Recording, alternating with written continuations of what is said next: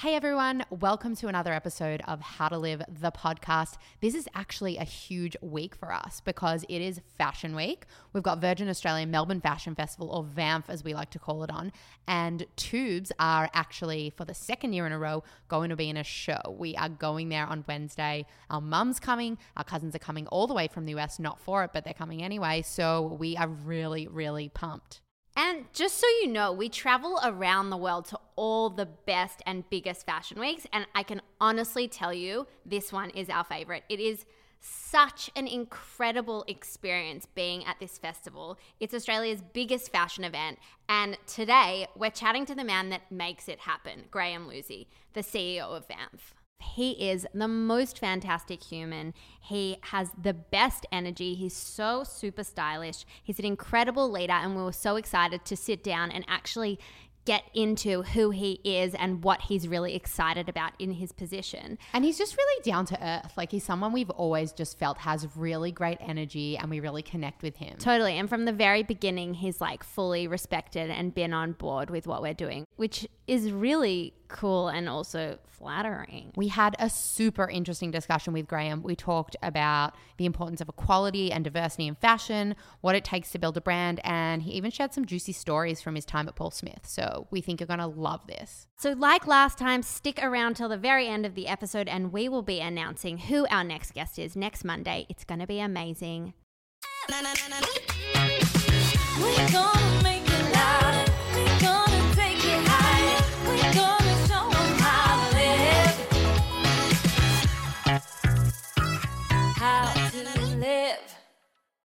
I'm loving seeing all the tubes up here Oh yeah, this is um and the trainers. Yes. Oh. When did you start doing them? We haven't So we yet. haven't, but actually they are so they good. they do feature in the Fashion Redux exhibition Yeah, because great. we had a sample that were black and we were looking for black sneakers. We wanted to get an Australian designer involved, Yeah. but it needed to be animal friendly, which is basically impossible. Possible, So we were like, okay, we'll just have to use ours. So Wow. we so you will see them there. And Michael is asked us to name them specifically for the exhibition. He Yeah. wanted a name, and we've named them Eva Faye after our grandmother and great grandmother because How we thought, good. yeah, they're so fashionable, Yeah, and that's it's just great. fitting that they're sitting in a museum with their names I on them. love it. How Oh good my that? god, you yeah, too. so nice. But we were Yeah. saying like our grandmother would not be pleased that a name of sneakers are named after. her. You know, she she's much more of like a stiletto or Yeah. like you know a pump Bit of bit of kind bling, and she's got a lovely trainer. Yeah, exactly. I'm loving your t-shirt with that big lightning bolt on it. This Got a bit yes. of a, Bo- a Bowie vibe going on there. Yeah, this is um this is in in recognition of Power to the Dreamers, the festival theme.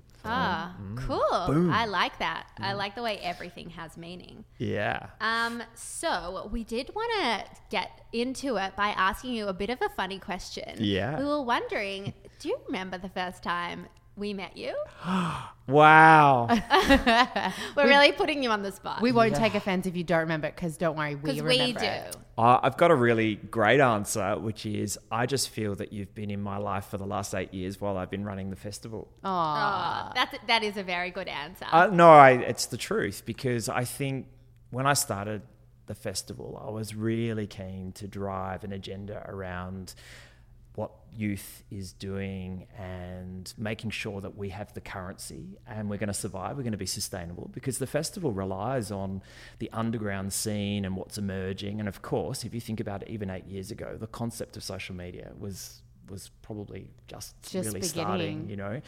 Um, so I loved scouting and, and, and being inspired by, you know, people that were in my vision, um, and you guys were them. You know, Ah, you were, well, you were part you. of that. You know, because I, could ju- I just loved what you were doing, and I just loved your style, and of course, you know, oh, that's so you, funny. you certainly weren't quiet in the corner. We No, were, we but, were but we laughed that like we were really like just hacking our way at that point. Like you Yeah. know, we were telling stories the other day about like going rocking up to Paris Fashion Week, not even being invited, and just kind of trying to like weasel our, our way in. And you were kind of there at the beginning of that when we would just like rock up to Ve- you know to Melbourne Fashion Festival in Yeah. these like crazy yeah, outfits. be now, photographed by everyone. yeah, exactly. That was the goal. Thinking we were somebody when really we were nobody. Yeah, Um, it's I, I think like you guys sat us front row one time and we were like, oh my god, we've made it. totally. And I think the first time, because I was Yeah. trying to think of it this morning, we were actually walking past you. It was in the Docklands, Yeah. and it was probably our first Vamp.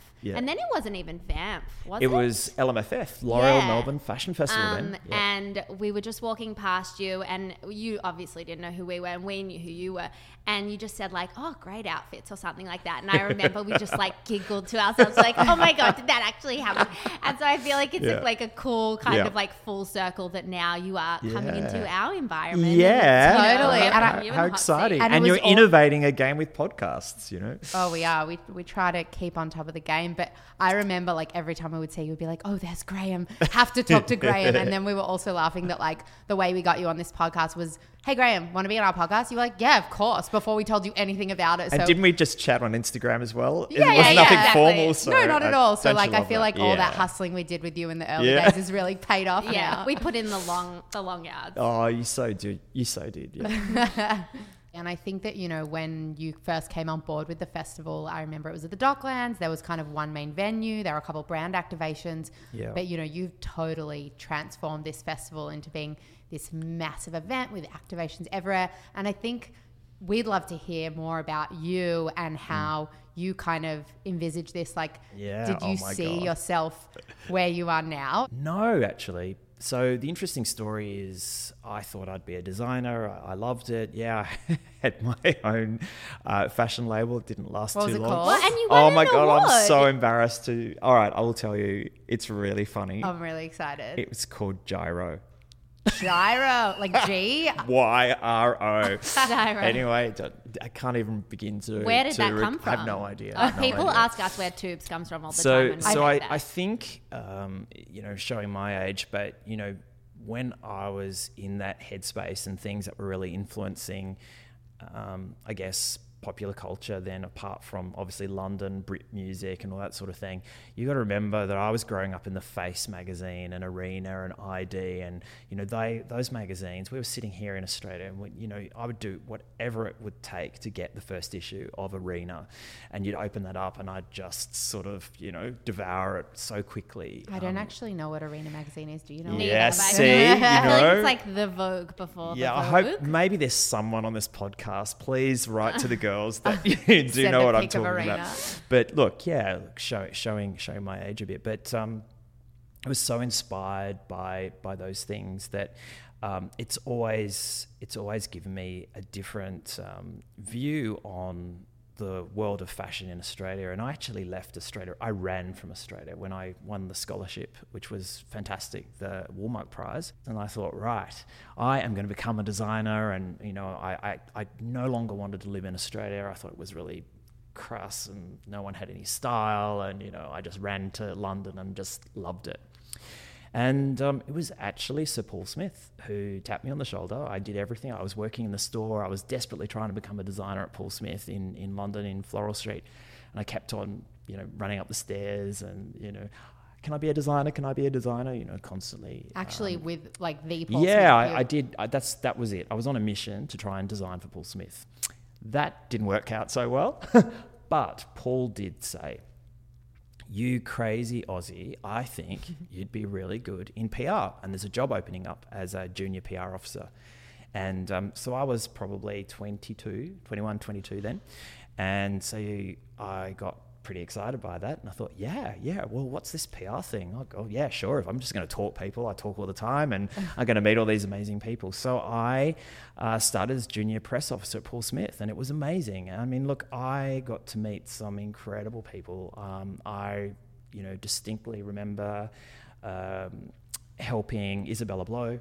I remember um, specifically Elton John coming in and wanting hundreds and hundreds of tartan suits, and you know I was the guy. I was Oh the, I was this junior press officer that they would always go, off you go, um, go into the store, blah blah blah is coming to borrow some things, and you know, and I'd have to do the manual checking out. Girls, can you imagine? Oh my god, I was handwriting one of those duplicate print books and Oh saying, uh, one can't imagine. yeah, one one tartan jacket. And another one who I remember so well is Edward Enninful, who's now, of course, the the editor the editor in chief of British Vogue. I mean, I remember Edward was again a um, you know I think quite junior at ID magazine from memory, and he would just always just do random shoots. I think that's really cool that, you know, you had both that design experience and PR experience. And a lot of people that we speak to that have such great success have experience in different areas like that. Yeah. And I also think it's interesting, you know, you've just told this story of how you kind of got your foot in the door in the fashion industry. Um, and like from what you've seen, do you have any advice for people who are looking to kind of get their foot in the door in the fashion industry? You know, everyone says, oh, you need experience in order for us to hire you. But it's like, Yeah. well, how the hell do you get that first time experience? You don't need an experience, you need a plan. That would be that would be how I'd address it. I probably I mean maybe even what I've just described, I mean maybe you recognize I, I'm kind of I've had that millennial actually attitude I think because I was just like, right, I'm going to do this, I'm going to get out of Australia, I'm going to go this, I'm going to live in London, I'm going to get a job and I'm not going to and I was uh, I was I was quite um, quite fierce and determined. But I can remember jotting down plans. I can remember setting goals. I can remember I was poor, I was young. I loved being in London, and I can remember it being winter, and I can remember sharing a bed sit with four other guys. Like, you know, I can't A- remember what we were paying. What a were bed sit. So What's a that? bed sit were like tiny one. They weren't even one bedrooms. They were like a studio apartment, and we're sitting in in the girls' office here. It would probably be one sixth the size of this office Okay. and we had four people Oh living in it. God. And everyone did, you know, no, we hardly ever saw each other because everyone ha- was working late nights. You know, so but that's the sort of thing I was determined to do to get to where I wanted to go. And I remember distinctly jotting down little ideas. It's like. Number one, gonna get out of this bloody bed sit, and um, I'm gonna earn enough money so I can hopefully at least have a flat share where I can have my own bedroom. So I think have a plan. And, you know, look, I'm fortunate enough and I'm inspired by uh, lots of millennials because I work with lots of millennials. And I'm really fascinated by this sort of approach of, you know, don't hold back and, you know, encouraging that concept of dreaming and getting there really quickly. I think it's write a plan and, um, you know, just just go for it and trust your instinct and go for it. And yeah. and knock on doors, I think, you know, the, the Yeah. way you did, like, and not taking no for an answer, even Yeah. though you didn't get to where you thought you wanted to go, it's led you here. So yeah, yeah, that's totally. really cool. Yeah, And um, I know you got you guys have a lot of volunteers um, that yeah, come through the festival. We so do. I don't know if you know this, but I was once one of those volunteers. Well done, Yeah. Steph. Woohoo! I know. I was a back I of have to check check in the files, make sure you you were on time. Hey. Oh, I probably wasn't. Was it like gathering. what, what year would it have been? Like? I think maybe it was just before you started. yeah, I started in 2011. So. Yeah, because it, well, and we started How to Live in what 2012 or something, Yeah. and so I think it was a couple years Yeah, before maybe. I think it Yeah. was maybe like 2009. Yeah, Yeah, right. I reckon that's Wow. right. And I was a back of house dresser. Yeah. And it was crazy. And I just remember like, you know, models throwing off their clothes and you're throwing them on and it's just yeah, like hectic. yeah. And actually everyone ended up getting like gastro or something. Oh. There was like a giant gastro outbreak. Because you're spending so, in such close quarters with these people for Oh, a week, wow. I guess. Yeah, Yeah. but so lucky that was before your time. Yes, You know, I'm so, sure that so, wouldn't happen under you. Yeah, that Well- would be really shitty if it did. And actually, Dad joke, that was awful. Um, another couple of girls in our office also volunteered. So I feel like it's very common for yeah, people and I volunteered. I volunteered at Fashion Weeks um, as well in, in and amongst uh, my early days of career. And in fact, when I decided to come back to Australia, um, after sort of you know a decade or so of working and living overseas, the first thing I did was volunteer for Fashion Week in Sydney. Um, so i you know, I was obviously a bit older there, and and I had all this experience, but I still did it because I wanted again. I had a plan. I'm going to immerse myself back into the Australian fashion industry. How better to do it? Become a volunteer, do this, do that. And I can remember I was a driver. I was driving around in the Mercedes Benz, and I'd have all sorts of guests. And I can remember I had Tyler Brule, who obviously then uh, was the founder of Wallpaper Magazine, or I think he just started Wallpaper Magazine well before Monocle. And um, you know, I was I was in awe of of him. You know, as a publisher, as a you know, this um, this super stylish magazine, Wallpaper Magazine. You know, because that was quite revolutionary in terms of what it was trying to achieve. You went on to run that fashion week, didn't you? Yeah, I was. Uh, I became one, of, certainly one of the senior executives. So, um, obviously, one of our speakers at the Fashion Summit at the festival uh, next week is my old boss, Simon Locke, who was the founder of uh, Fashion Week in Sydney. And this is a really interesting story.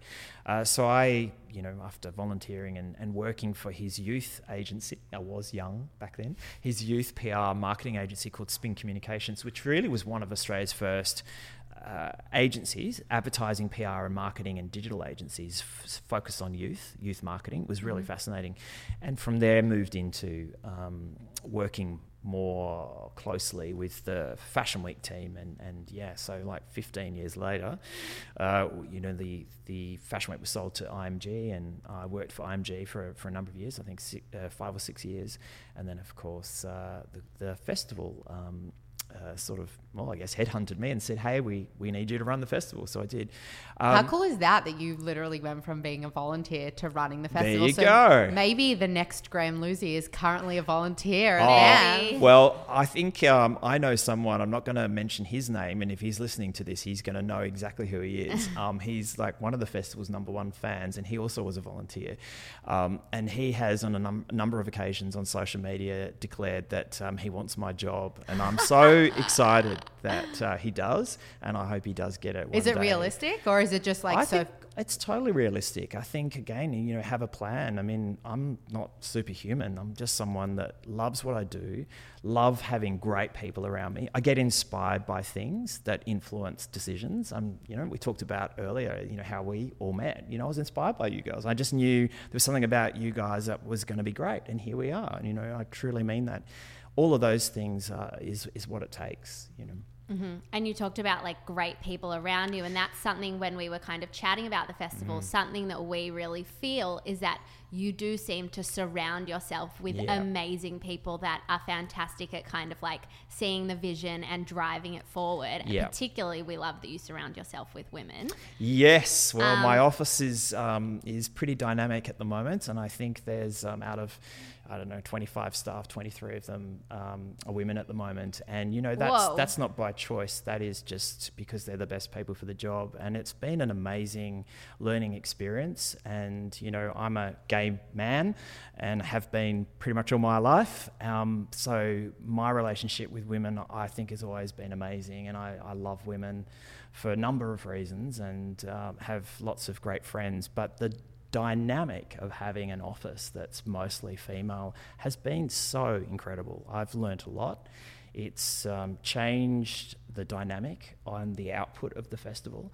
And I think, you know, if I, if I sort of a slight segue is also as a rower, um, I've done a lot of rowing in, in, in my life. I love rowing. It's my, my side, my side huddle. Um, and, you know, if anyone's listening to this and has ever done any rowing, rowing at school, they'd realize, and hopefully they're, they're with me here, the best rowing experience I've ever had is when in an eight, and it's a mixed eight, so women and men rowing together. That is an awesome experience. Is that not that common? Is it usually just um, guys or just girls? I'd say, oh, look, it's definitely in the in the, the racing format, but um, it's not as common. There's there's fewer races for, for mixed eights, but it's just that uh, dynamic that you experience when the gender um, is a bit more balanced there, and I think uh, that's something that combining that experience with the current experience has just been amazing, and I'm really proud of it That's really and I cool. love learning as an older man, and I'm learning these experiences. And there's no doubts that you know the gap, more generational gap, and this concept of you know non-gender binary classifications and this concept of fluidity. I mean, I'm feeling it and I'm seeing it, and I understand it, and I can really see where this is going.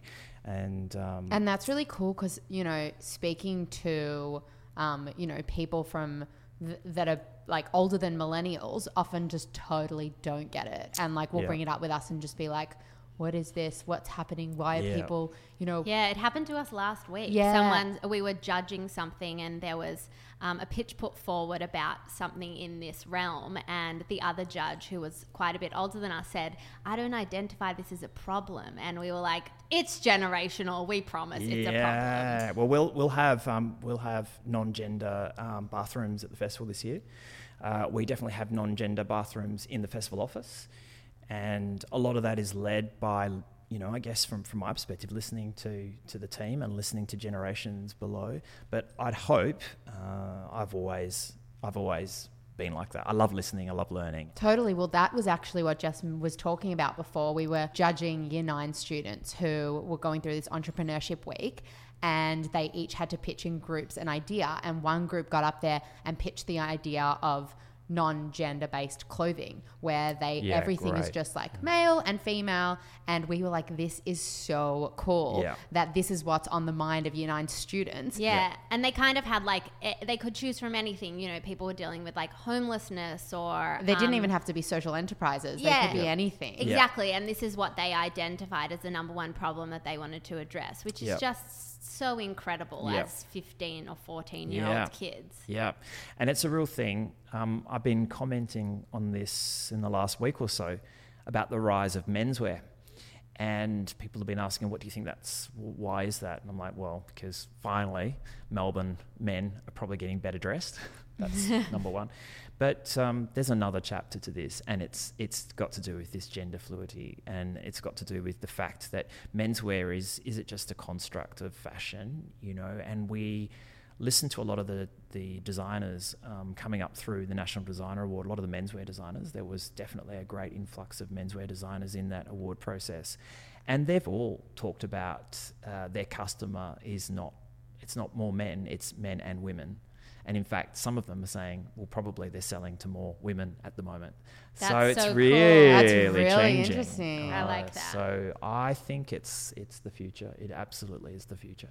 Absolutely. And it's, you know, so interesting as well because for us, like as we run our label, it's really important for us in everything that we do that we're kind of representing this like inclusivity aspect of like, you know, it doesn't matter what you look like, it doesn't matter who you are.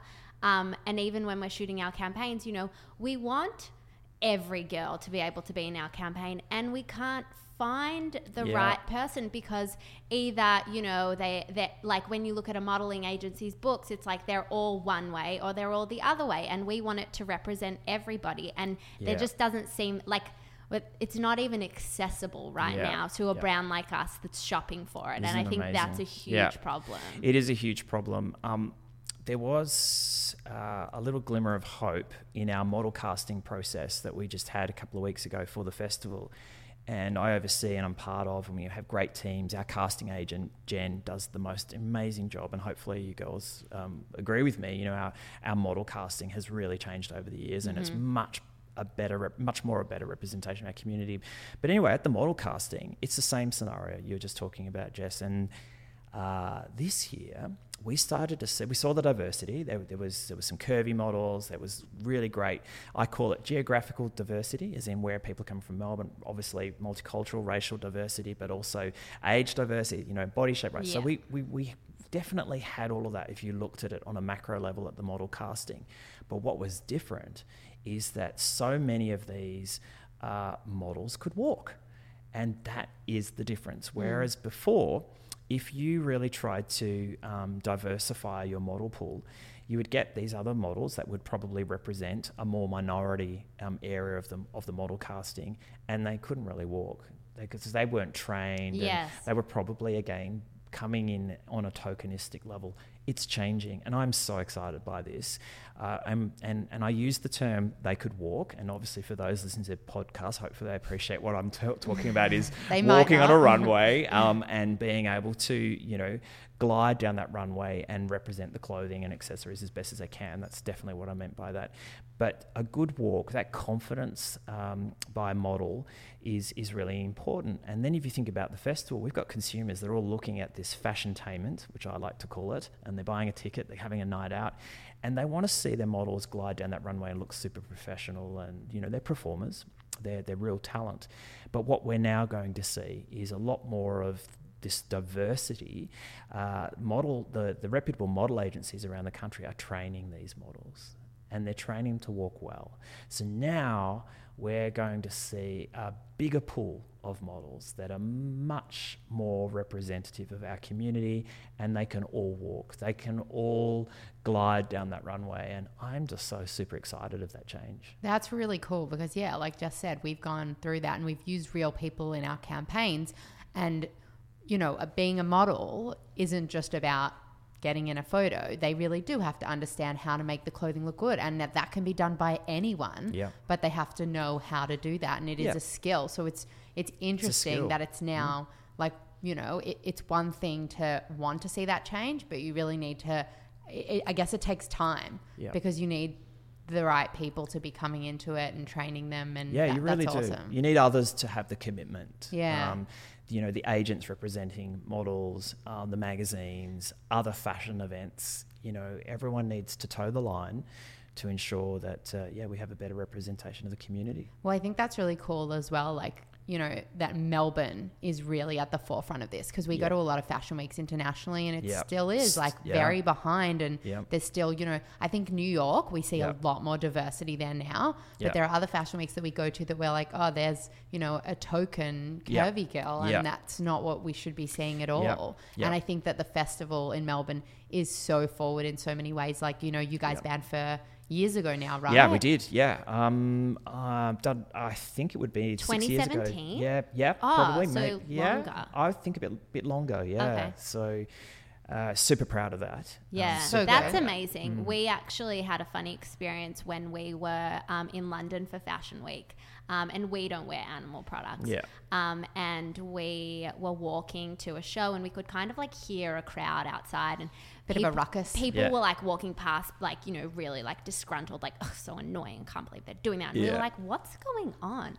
And we got there, and there was actually a huge protest outside, um, like the main Fashion Week venue, and they were protesting the fact that there were, bit, you know, furs and leathers and things. And we were like, do we cross this picket line or do we join this picket line? yeah. Yeah, and so I obviously, we we did join it. Yeah. um, I think by that point as well, Yeah. we had already been um, in New York for Fashion Week, and we were just really like inspired and excited by like this push for change Yeah. that we.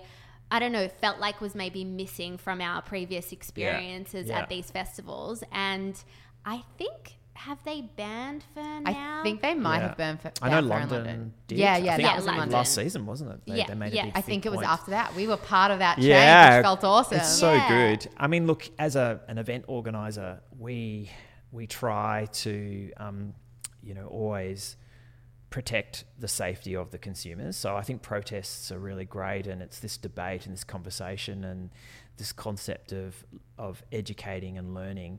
But um, there's another interesting thing about all of this is you've also got to protect the patrons, and we've got to protect designers, and it's a, it's a really interesting um, conversation when it's happening live at an event like our festival. And we, we we've had we've had protests of all sorts of things previously, and Well, we while they're dare protest well, hopefully, uh, given that uh, we don't, uh, we, we, we're not using fur and we, we you know, we encourage um, absolutely everyone to not use fur across the whole, I don't, what is it, 130 odd events that we're producing this year. So it's, it's no mean feat. But the one thing that is, is really good to know, I mean, it sounds like, you know, we're, we're amazing, we're doing everything right, and we're not. I'm, re- I'm a real believer that um, you can't get everything perfect and it's all always about learning. You can always learn something else.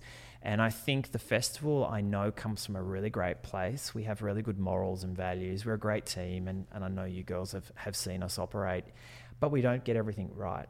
And and my my nod to millennials my my nod to everyone is just always think about a learning experience being at the at the key to everything. Yeah.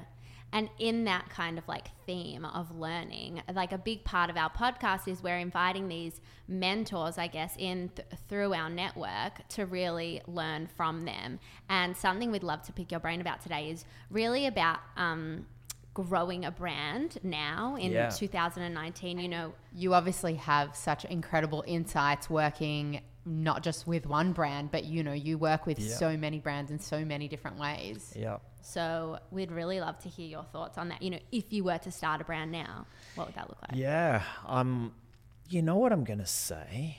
It's actually the good old textbook, old-fashioned view uh, and concept of having a unique selling point of view. You, that's what it's all about. And because yeah, online versus retail, you know, your Instagram account, uh, yeah, all, all these things. Of course, I could go there and talk about how important all of these things are. Knowing your customer, uh, having having a plan, and you know, relationship with your suppliers. Um, having a really good sustainability practice in place because that ain't going to go away. That's that's key now, right? that's absolutely part of this. But the real basic 101 is unique selling point or a USP as we talk about it and anyone that's studying marketing you know these days it would it be it'd be sitting in a book and with cobwebs it's such an old fashioned view of oh whatever you're going to do make sure you have unique selling point but that's what it comes down to and what I mean by that is sure analyzing your competitors and understanding the environment in which you're going to sell your products. But it's more than that. It's what do you really want to stand for? What what is going to be different about your brand to to other brands? And you girls have done that. You know, you've made a real claim about your vegan um, operation and stance with what you're doing. You've made um, a real effort to elongate your cons- the consumer experience. So the consumers and your fans are getting a really elongated experience with you girls. Yeah. So they're listening to this podcast, they're watching you on social media, and, and you know, you girls have been real pioneers of that. And, and I'm embarrassing you both, but you, you have are. been. And We'll I, I love. I love, you know, how you've really adapted and grown in the space as it's been been around you. Um, now you have products and brands that, that people can buy, and the products and brands share the values that you have. So you have a unique selling point. There's no doubts about it. You, Your USP is really strong. So Thanks, that Graeme. is that is what it takes. And you can't just be a designer and produce lots of beautiful dresses. You need to be a designer that produces lots of beautiful dresses that has some storytelling and has some real brand attribute that can be shared and and people can believe in because I think you know uh, correct me if I'm wrong but millennials are really seeking integrity and they'll they'll they'll call it out Totally. 100%. Yeah, and I you just mentioned storytelling there, and that's the thing. I think that's so important in a brand, and that's something that um, we've been working with a consultant on. Is really you know storytelling in everything Yeah. that we do, and it's really cool that right now in 2019, what's really important to the consumers Yep. is that integrity, and that's a really big part of the Yep. storytelling. Like with us, it's the vegan element, Yep. it's the inclusivity, and yeah. Yeah, and first when we started, it was scary to have a point of view because you didn't Yeah. want to offside anyone, and it was important to just kind of stay neutral. And now, more and more, we're being pushed in this direction of you have so many opinions, you need to voice them. And I think that that's the coolest opportunity for all of us in these, you know, privileged positions where people are listening that we are finally allowed to say like no this is what we stand for Yeah, yeah, and I, it, it's everything. I mean, social media. We were talking about it in the office recently. Um, is has g- going through another interesting chapter because people are now not loyal to their channels. And I think you you guys are, are realizing this, and that's why you're doing podcasts. Like people are now really scattergunning. Uh, if that's a word, they've got this scattergun approach to their social handles, and um, it's not just a case of checking every single social media. It, it's people just want a bit of this, and then they feel like a bit of this. It's a bit of a menu of social media platforms. I'm, I'm going to be very LinkedIn this week, um, and then next week it's like I'm really into my Instagram this week. So I think that's really interesting. yeah But um, the the concept of of what social media is is doing, it's allowing uh, people to have a voice. Of course, we've all known that, but it's interesting when you've got someone that might only have 200 followers on Instagram, can put something out there, and it can have a real big impact. Sometimes, I mean, haters will be haters. So, you know, there's trolls out there and all those sorts of things. But then sometimes people put really valid points out there and they can really escalate. So it's a really interesting time.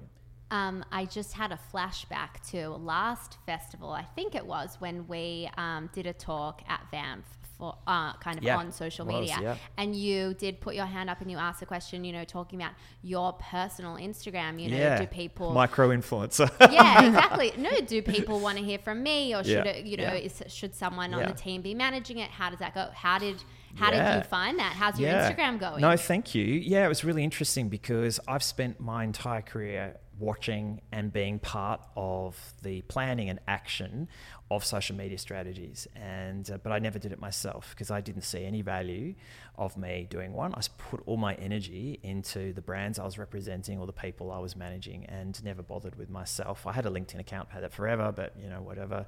Um, Instagram, I never really had one, or at least I did, and I was just looking at everyone else. I never did anything, and it was the team and I think the PR team's like, well, people would really love to see your view of the festival because it's going to be very different to everyone else's. And I was like, oh, really? That's the last thing I want to do, have to manage that. Um, look, I did take some advice and I worked with an amazing, amazing woman that, that I've worked with over many years, Haley. If she's listening, she'll know who, who she is.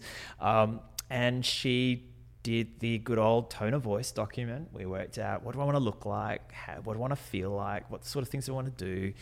And, you know, that was a really great exercise. And um, I think that's one of your 101 learnings and, and, and things you always tell everyone to do. So I did that. But um, I have to admit, I'm I'm fully solo now. I've been weaned You've grown off. your wings? Uh, yeah, I've grown my wings. I, I'm doing it myself. Look, you know, my Instagram is uh, not flush with um, hundreds and hundreds of uh, followers, uh, hundreds of thousands of followers.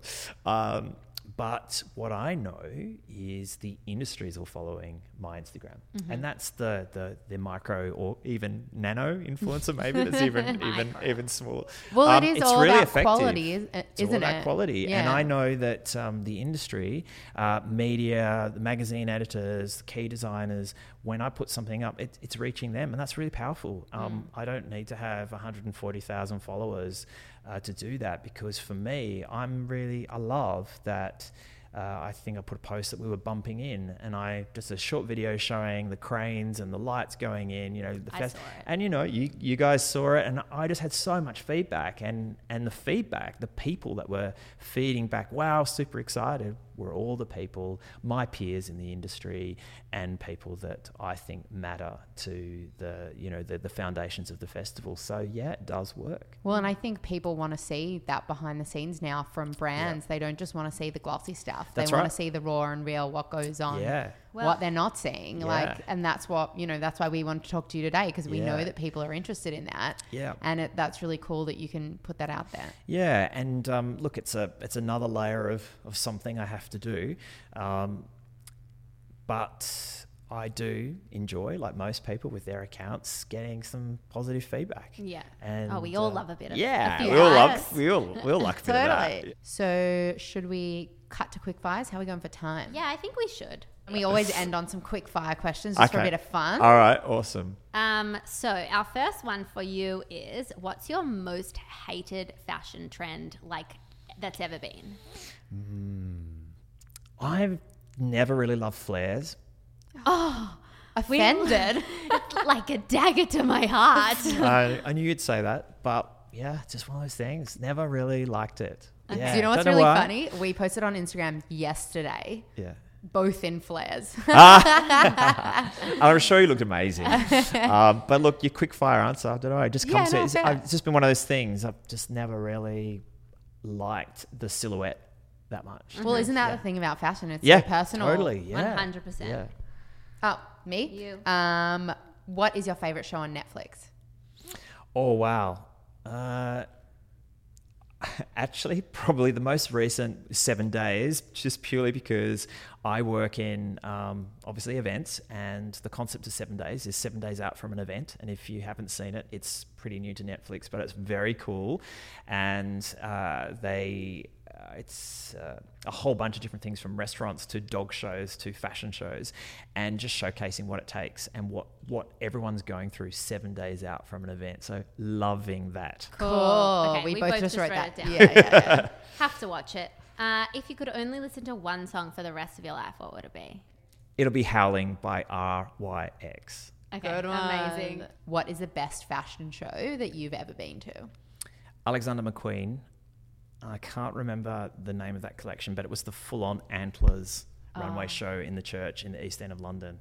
Um, amazing. Cool. That uh, sounds incredible. Um, and the last one, a bit of a funny one for you.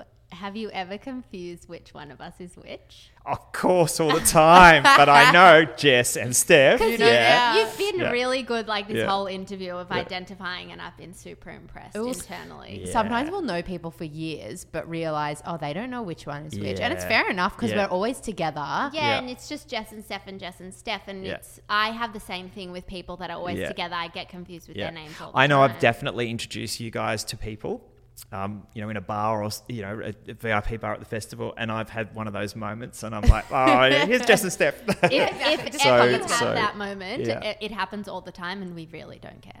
Okay, awesome. Awesome. Well, thank you so much. Um, can we take, do we have a phone?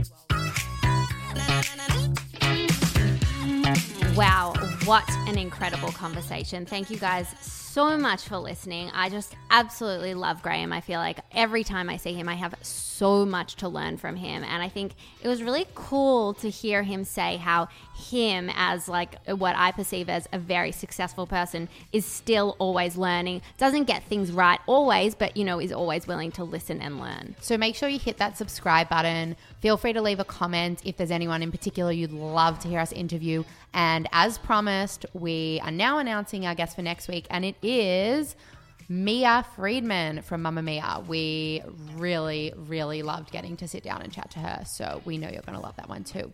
We will chat to you next week. See you next Monday. na na na na